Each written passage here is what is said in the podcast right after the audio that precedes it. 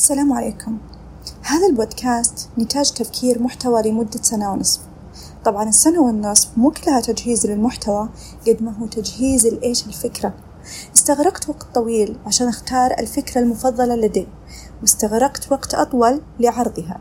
لكن بعد النزاعات النفسية اللي أشوفها فيني وفي أشخاص حولي وبعد ما تكثر التساؤلات في بالي وداخلي وبعدين أشوف هذه التساؤلات بالأشخاص اللي حولي وبعد ما صرت أسأل كثير. وصار معروف عني إني كثيرة الليه قلت أنا بين يديني كنز عظيم وهو البودكاست. ليه ما تكون تساؤلاتي معروضة للملأ؟ وليه ما الجميع يناقشها معي؟ فكرتي باختصار هي كل شخص منا يعيش نزاعات داخلية ومبادئ تتكون ثم تحتضر وأفكار تكون في مهب الريح أو أفكار ما نكون متأكدين من طريقة عرضنا لها. في أهداف نخلقها ثم نتخلى عنها بسرعة وأهداف ما نكون متأكدين إنها تشبهنا وأهداف نحطها لأنفسنا بس عشان نقاتل فيها أشخاص آخرين طيب كيف نصل لمرحلة الدراية بأنفسنا؟ وهل في أشخاص وصلوا لهذه المرحلة؟ وكيف وصلوا لها طيب؟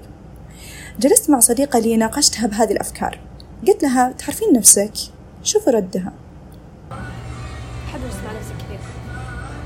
والجلسة مع نفسك إلى وين ودتك؟ نفسي كثير. يعني ها؟ إلى وين ودتك الجلسة؟ إلى وين ودتني؟ سؤال حلو والله. والله صرتك عميقة. ودتني والله شوفي ودتني ودتني إني صرت ما صرت أعرف الشيء اللي أنا أبغاه. بس أعرف نفسي أعرف لما أعرف لما أروح مكان وأرجع منه أعرف بالضبط شعوري أعرف إيش الموقف اللي صار ويزعجني ولا إيش الشيء اللي صار. لأني تعرفين لما تكونين مركزة حاضرة. هي مو- حاضرة. مو مشتتة لدرجة إنك يعني لا خلاص أنا رحت للمكان خلاص أنا حاطة في بالي كل الأشياء اللي بتصير موجودة أبي أركز فيها. إذا طلعت منه أنا عارفة تماما وش سويت. طبعا تماظر اكتشفت نفسها من خلال اختلائها بنفسها. لكن هل هذه الخلوة كانت بدون أي أدوات أخرى؟ طب كل هذه تصير في مخك ولا عندك ورقة وقلم أيوة ما عندي. آه، عندي okay. عارفة على تطبيق على تطبيق في, ال- في ال iPad. أم، كذا زي الدفاتر خلينا زي الدفاتر فهمتي؟ فكل مرة يعني كل دفتر أحط فيه شيء يعني مثلا دفتر ال- الدوام دفتر الشيء كذا. وش أكتب أكتب يعني. مرة حلو. آه يعني ترشحين إنه الشخص عشان يعرف نفسه لازم يكتب. ممكن الكتابة ترجعك لذاتك صراحة مرة كثير مرة كثير تخليك تخليك تقولين تقول يو أنا كنت أفكر بهالطريقة. غلط إني كنت أفكر بهالطريقة. غلط إني آه، إني وبعدين في حاجة بس فيها شيء يعني. في الأخير تقول تماظر أنها كانت في صدد اتخاذ قرار ولكن كانت غير أكيدة منه. وبسبب الكتابة اكتشفت أنها قبل شهر كتبت عن نفس الموضوع وعليه اتخذت قرارها. عدة أسئلة واجهتني من تماظر وكان أساسها له تسوين البودكاست يا منيرة. الهدف هو مقابلة الأشخاص اللي مكونين أفكار ومبادئ لأنفسهم ومحققين إنجاز معين أيا كان هذا الإنجاز كيف تكونت هذه المبادئ عندهم؟ هل عندهم معرفة كبيرة بأنفسهم؟ هل يواجهون هذا الضياع في هذا العمر؟ أو يمكن إحنا معيشين نفسنا بدوامة جلد الذات وأننا لازم نضع أنفسنا بإطار المثالية أو المفروض أننا نعيش بالبركة واللي ما عرفنا حله اليوم نعرفه بكرة بس كمان رحت سألت ناجية هل أنت شكلت المبادئ أو هي شكلتك؟ اسمع منيرة. آه هل المبادئ تشكلنا أو إحنا اللي نشكلها؟ آه باعتقادي إنه لا المبادئ هي اللي تشكلنا أو هي اللي إحنا وعينا على الدنيا أو استوعبنا هذه الحياة. وأنا عارفة هذه هذه الأشياء يعني واحد زائد واحد يساوي اثنين. هذا خلاص هذا مبدأ سيستم الكل عارفة. آه آه أنا بعض القرارات أتبناها وأخذها على مبادئ.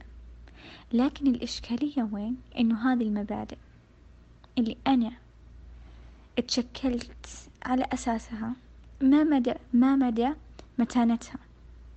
ما مدى إنه أنا قادرة أطبقها فعليا. ولا هي بس مبادئ رنانة أنا بكل مكان أقولها لا. يعني الإنسان لما يكتشف نفسه ويخوض تجارب هالحياة ويتعرف على ناس كثير طبقات كثير ويكون منفتح على التجارب تكون مبادئه مكان اختبار. هنا يعرف أنه والله هو كان مبدأ بالحياة هذا الشيء لكن في أول اختبار هو رسب. آه، في أول اختبار أحس إنه هذا المبدأ آه، إنه في خلل إنه مجحف ظالم. لو تلاحظون أن حتى ناجية من إجابتها وصلت السؤال هل تعتقدون أن الموضوع صعب؟ أو يمكن مو قادرين نصل لجواب لأنه ما في جواب بالمناسبة الأسئلة اللي قاعدة تستعرضها لكثير أشخاص رحت سألت عليا هل تعتقدين أنك شخصية حقيقية أو مستنسخة؟ فكان جوابها مهما قال الإنسان أو أنا مثلا إنه أنا شخصية حقيقية مية بالمية فهو غلطان لأنه مهما صار أحس إنه البيئة آه، تأثر عليه بشكل مباشر أو غير مباشر. لو ندخل في عمق الشخصية بتلقين في تراكمات أو أشياء مرت عليه في حياته من المحيط أو البيئة أو المجتمع اللي حوله أثرت على تركيبة الشخصية عنده. فهذا الشيء أحسه ينطبق علي. آه، كيف توصلت لهذا الجواب؟ في أشياء مرت علينا مثلا آه، القوة اللي مثلا استمديناها من أمي. أثرت علينا وعلى شخصيتنا لأن أمي كانت قوية فأحس طاقتها وقوتها أثرت على شخصيتنا فصرنا زي أمي. صحيح يمكن للبيئة أثر كبير علينا. أفكر الآن هل هذه البيئة اللي ولدتنا بعض الأفكار كانت أفكار سامة أو كانت أفكار مبهرة؟ يا رب نكون قادرين على أننا نتحكم فيها. وعلى سياق هذه الأسئلة سألت بيان هل نعرف ذاتنا لمعرفة أهدافنا أو لنتصالح مع أنفسنا؟